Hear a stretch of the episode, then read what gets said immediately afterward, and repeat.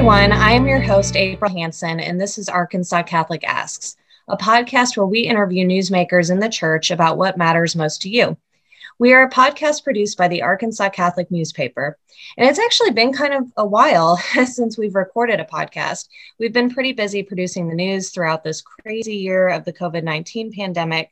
Um, but as we mark the one year anniversary, anniversary and a very sad milestone of more than 500,000 COVID deaths in the United States, over 2.5 million worldwide, and more than 5,000 here in Arkansas, we really wanted to take the time to talk about how technology really played a role in connecting people of faith and how that might look in the future. And also wanted to kind of explore prayer and where God is in this pandemic, and also our moral obligation to keep ourselves and those around us safe. And so I'm really excited today to talk with Father Jason Tyler, who is pastor of St. Joseph Church in Fayetteville, St. John Church in Huntsville, and Saints Peter and Paul Church in Lincoln. And he's also the bioethicist for the diocese. So a very busy man. Yes, so welcome, indeed. Father Tyler. Thank you, April. Good to be here. Absolutely. And I actually spoke with Father Tyler um, for our Arkansas Catholic coverage of the one year anniversary of the pandemic. So you can check that out on in our March 13th print and digital edition as well. But we typically start our podcast with some kind of icebreaker question. So, Father Tyler, tell me, have you picked up any unique hobbies or habits during this year long pandemic? You know, I'm not sure I would say anything uh, unique. Uh, I did get back to running a lot more. Uh, a few years ago, I ran quite a bit, ran the, the Little Rock Marathon back in uh, 2015, and had kind of slowly been running a little bit less and less over the last few years. And but then with the you know a lot of time available, and then with the gym being closed and such for a while too, I, I was running a good bit uh, last spring and somewhat have carried that over um, to now, but I'll say I've, I've slowed down again too, unfortunately. But it was Ah, good while it lasted. well, at the height of um, your running, how how many miles would you say you were running? Oh, uh, last year, probably at the height, I was only, uh, I was at around eight miles or so, maybe. Uh, now I say only because uh, when I was doing the marathon training, you know, that was a 20 mile run ultimately to get ready for the 26 mile marathon. So uh, again, I didn't quite approach those levels. It was more the, I guess, the frequency of it, getting out, you know, four and five times a week again compared to the two or three times I'm doing uh, under a regular schedule normally. Absolutely. Well, it's it's still more than me. um, I can say that for sure. Um, but I wanted to kind of get right into it. I wanted to start the podcast out really with acknowledging how big of a deal the pandemic, you know, was right away last year when public masses Sure. were canceled.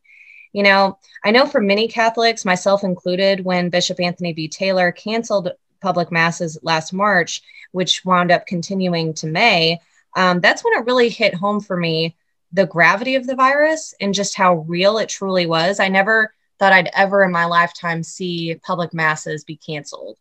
Um, so that was a real eye opening event for me. And, uh, you know, I know a lot of churches had to suddenly figure out live streaming masses and offering some sort of connection to their parishioners. And something that really impressed me is right away, you started recording kind of like daily devotional videos on Facebook. So, why was that important for you to do at that time? And what kind of benefits did you see come out of that?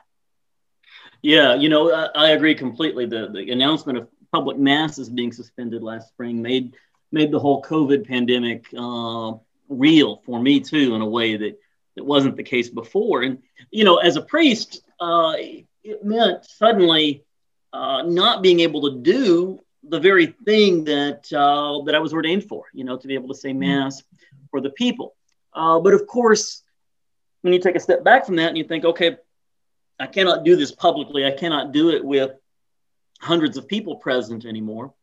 But then to realize that okay, I can still say mass on my own or with uh, you know one or two people uh, helping out along the way, uh, and continue to make that available. And so we had um, already in in our school we were using a a live stream situation that we had used for some of say our school basketball games and other events. And so Mhm. we started using that to have mass available for people uh, on their screens every week. You know, obviously not as good as the real thing, but it was some way to to have them connected.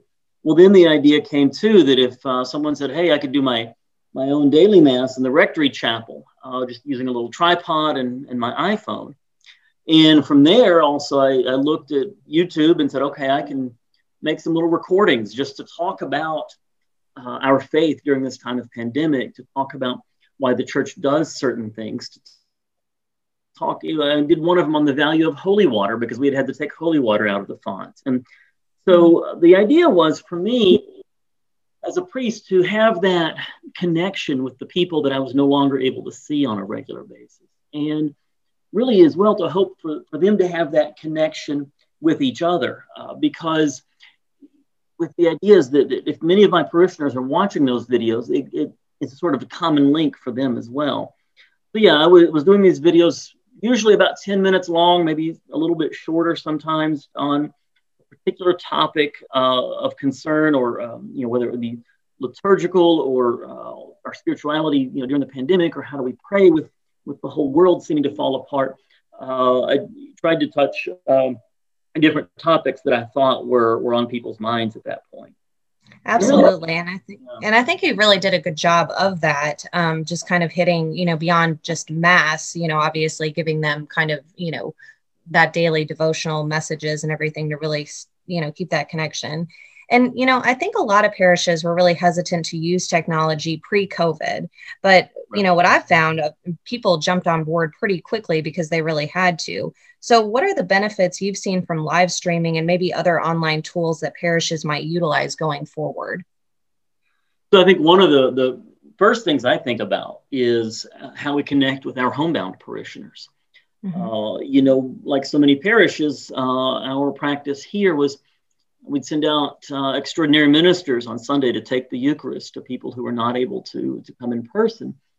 And I knew already that many of them were, say, watching a Mass on EWTN or perhaps some other uh, platform.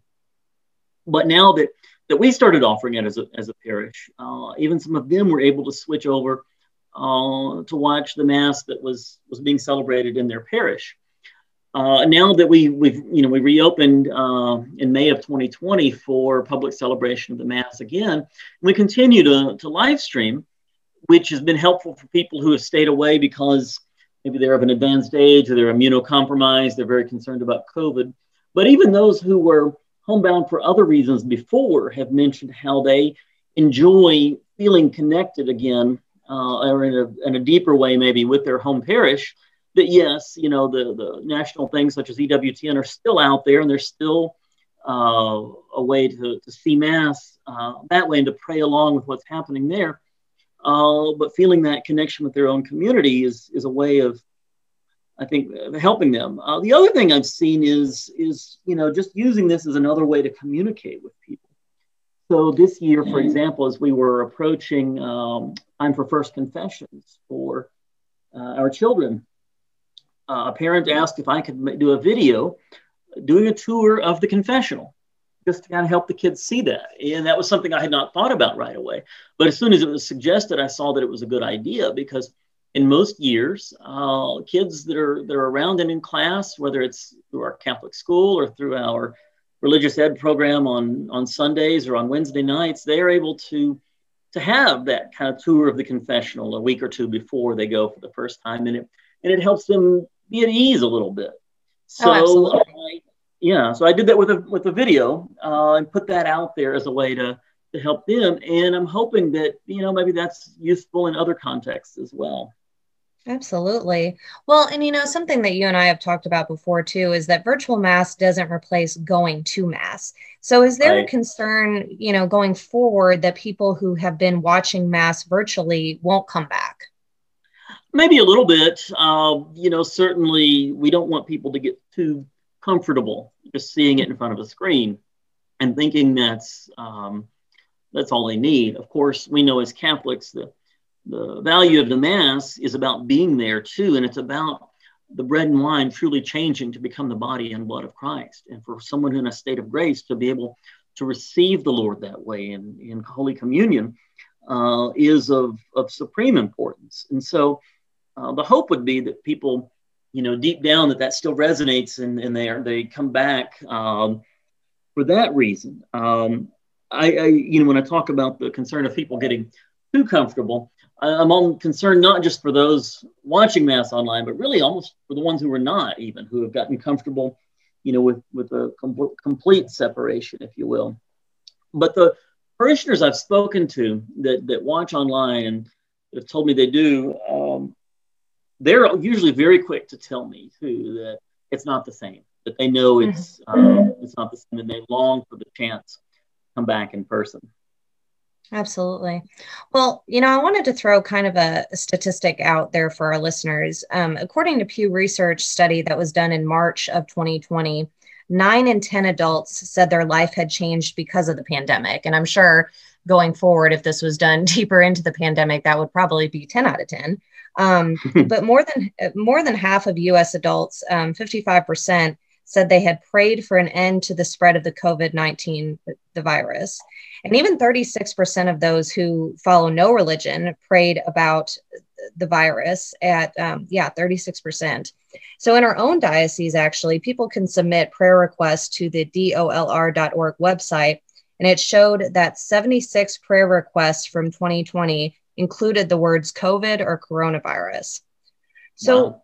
yeah, it's pretty big number. And you know obviously uh, there could have been other prayers that were in regard to something with the pandemic that didn't use those exact words but obviously it's something that you know enveloped everybody's life so why is it important for catholics to maybe focus on their prayer life a little more as we continue to deal with this very stressful pandemic well first of all prayer is always important right you know in, in good times and in bad uh, when things are going well and when they're not going so well uh, that, that chance of prayer, that chance to reach out and connect to the Lord, either to thank Him for what He's given us, to ask for what we still need. It's always uh, a great thing. Um, in particular, you know, when we're facing something so unprecedented like this pandemic, something that uh, the human response is just not uh, not as strong or not able to to destroy the problem as quickly as we can do with so many other things.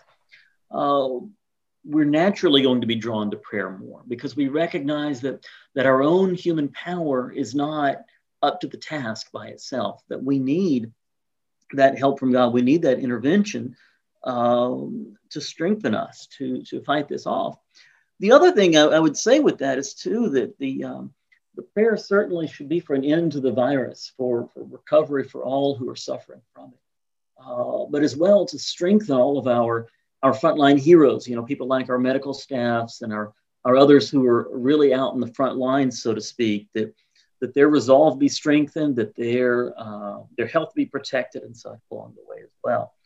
So there are really many opportunities for prayer. And, and, and, you know, when we think about it too, all of the things of life that changed, right? All of the educational, social, uh, uh athletic events, whatever it is, so many things changed. So why not prayer also. Why not go deeper in prayer in the midst of all these other life changes? Oh, for sure. Well, and you know, kind of building off of that a little bit, you know, I want to talk about when people lose someone or really go mm. through something traumatic. You know, a typical question that might spring to mind is where is God in all this?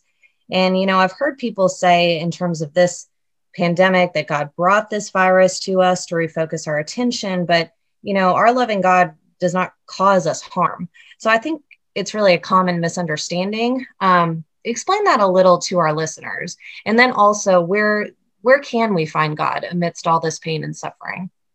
Yeah. So you know, of course, yes, God does not cause evil. He does not cause uh, something like the virus that we're dealing with, but He can bring good from it. Uh, you know, He created a world uh, that we have here, right, with the possibility of floods and famines with the possibility of, uh, of great storms and, and wonderful weather too.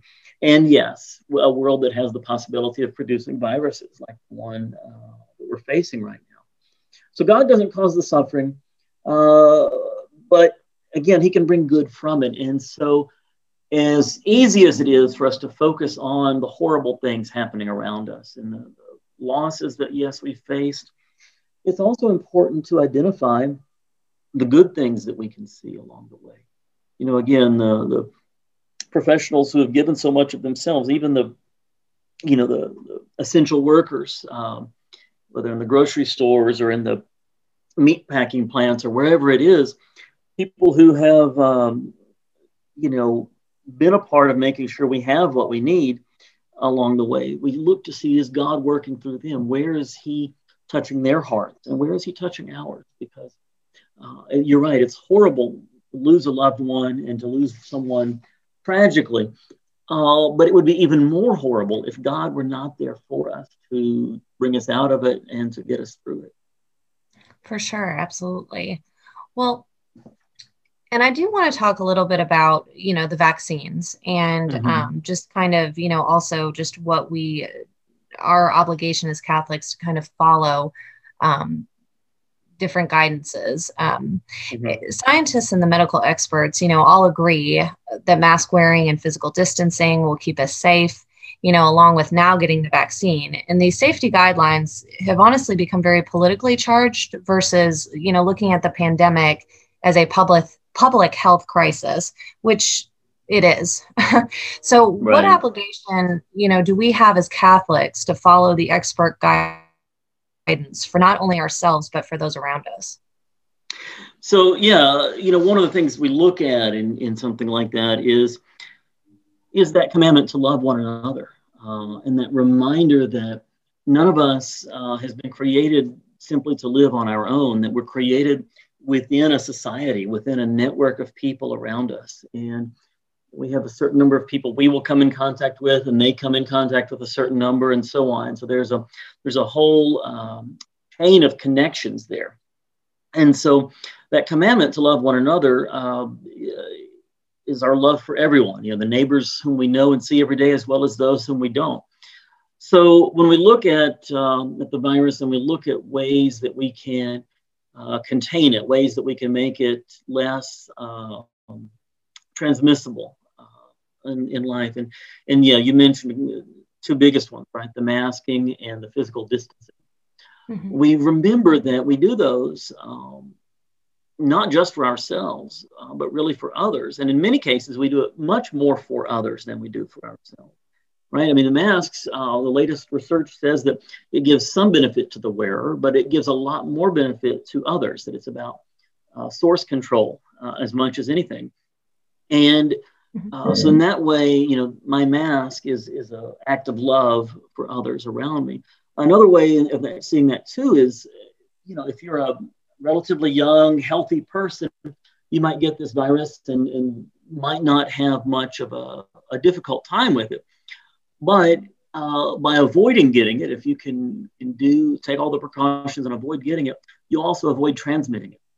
And that's where that act of love comes in, is that you're doing your part to avoid being another link on that chain of transmission. Uh, and so, uh, with that idea, with that approach of loving our neighbors, we do the things that are uh, more challenging uh, and, and they're sacrificial. Yes, the, the masks are not comfortable. They're not the greatest thing in the world. Otherwise, we would have been you know wearing them since time immemorial.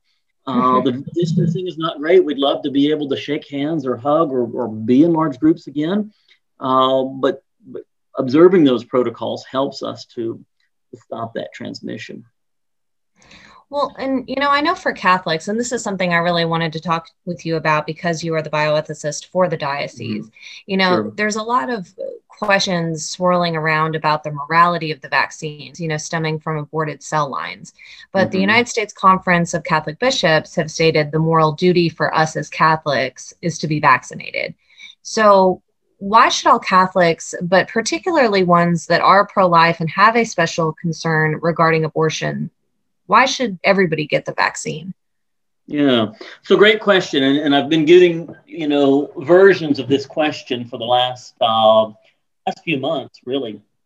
Um, so a few things to understand. First of all, um, the the vaccines that have currently been developed um, do not rely on aborted cells uh, or cells of aborted children to be in the vaccine itself. So there's one common misunderstanding that you get this injection and they're injecting um, cells of aborted fetuses into your body. And that's not the case at all. What instead we're talking about are some abortions from the past. One was from 1972, I believe. Another one might have been from the 1980s that uh, created a, a cell line similar to the way some, say, stem cells are created. But these cell lines that get replicated and, and produced over time. Uh, and one of these was used in testing for the, uh, the Pfizer and the Moderna vaccines. Uh, as well as in some of the others with the Johnson Johnson uh, vaccine that's come out more recently, you have uh, some of those cell lines that were used not only in the testing but also then in some of the production. So there is sadly and that connection, uh, if you will, to to an aborted human person, and we we obviously need to work to uh, to have the research that doesn't rely on that, that is uh, completely free of that. In the meantime, our bishops have said, and this is not a new thing. This goes back 15 years or more, different statements have come out from the Vatican on issues around um, vaccines and other medical developments that have happened through research uh, after an abort- child has been aborted. Uh, in, in the statement, time and again, has come out that has said because of the uh, need to preserve life and the need that the, the, the benefit that these vaccines can give us, uh, we need to be able to receive them. We need to recognize that that is uh, morally acceptable.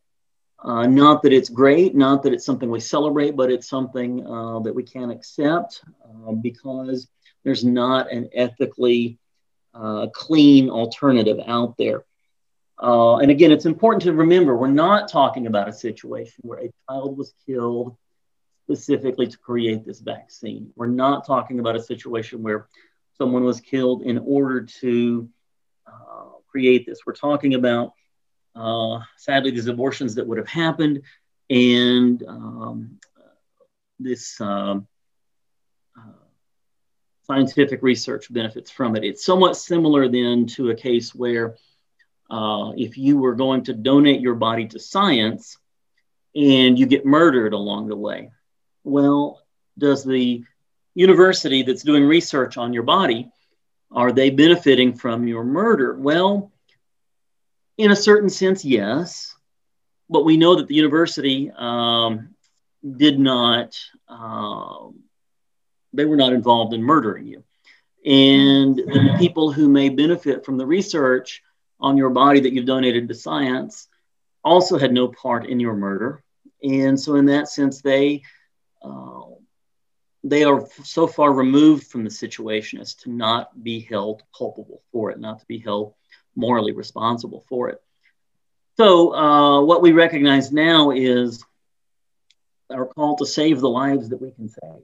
And part of that means right now that if we get vaccinated and that prevents us from getting uh, the virus, which means we're not using up the resources know, the healthcare, right? We're not in the hospital with COVID and, and perhaps putting a strain on that system. But even more significantly, if it manages to, um, to break that chain of transmission in another way, then that's good too. Now, I'll know some will be listening and say, oh, but they say that getting the vaccine does not prevent you from transmitting to others. And that's true. That, I've read multiple things that, that point that out. However, uh, the consensus does seem to be that it makes it less likely that you mm-hmm. you're have the virus after getting vaccinated.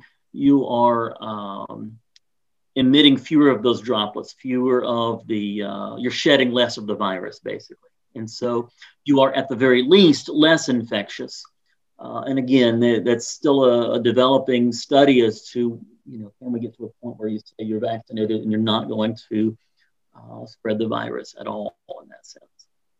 Absolutely. Well, that is, um, those are very good. I think that's a really great explanation, and especially um, the example of donating a body to science. I think you know that's that can kind of um, give it a different perspective for listeners, and you know, hopefully, would consider that um, you know understand that these vaccines are moral to receive um, in that regard.